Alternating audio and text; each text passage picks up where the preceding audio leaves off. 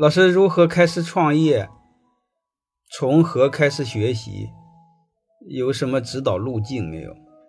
第一个呢，我还是建议你们先成熟到一定程度啊，叫水到渠成，不要为创业而创业。我更建议你们到一个机构里做到核心的高管，那个时候你掌握了足够的资源。你比如你有人脉资源，你有客户资源，你有技术资源，你又有资金的资源，那时候你想创业水到渠成。所以各位，我不建议我们为创业而创业，这个是不可以的。你们想想就知道了，各位。我们连打工都打不好的话，你能创业能创好了吗？想象是这个逻辑了吗？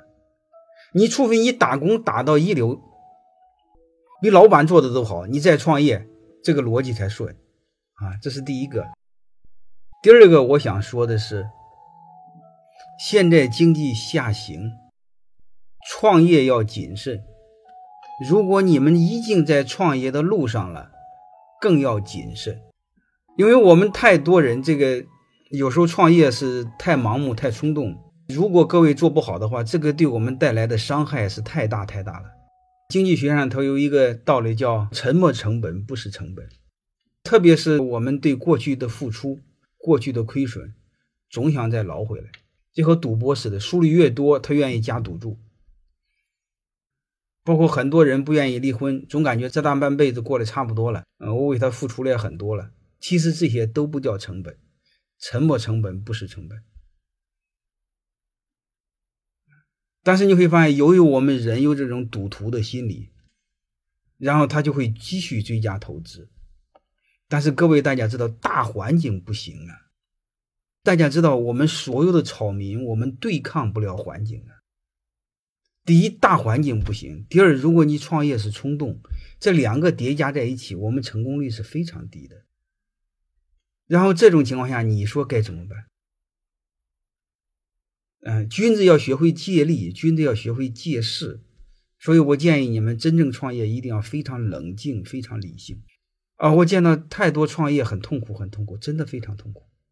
这我不是说过我一个学生吗？然后自己创业失败，拜拜了，留下两百万的负债给他老婆，然后他老婆还要带两个孩子。各位，你说怎么办？所以各位一定要谨慎。我一再说，我们这辈子不是和别人比的，和自己比的。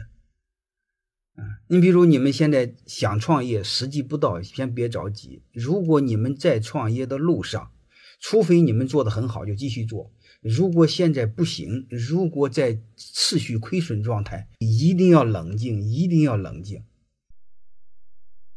欢迎大家的收听，可以联系小助理加入马老师学习交流群：幺五六。五零二二二零九零。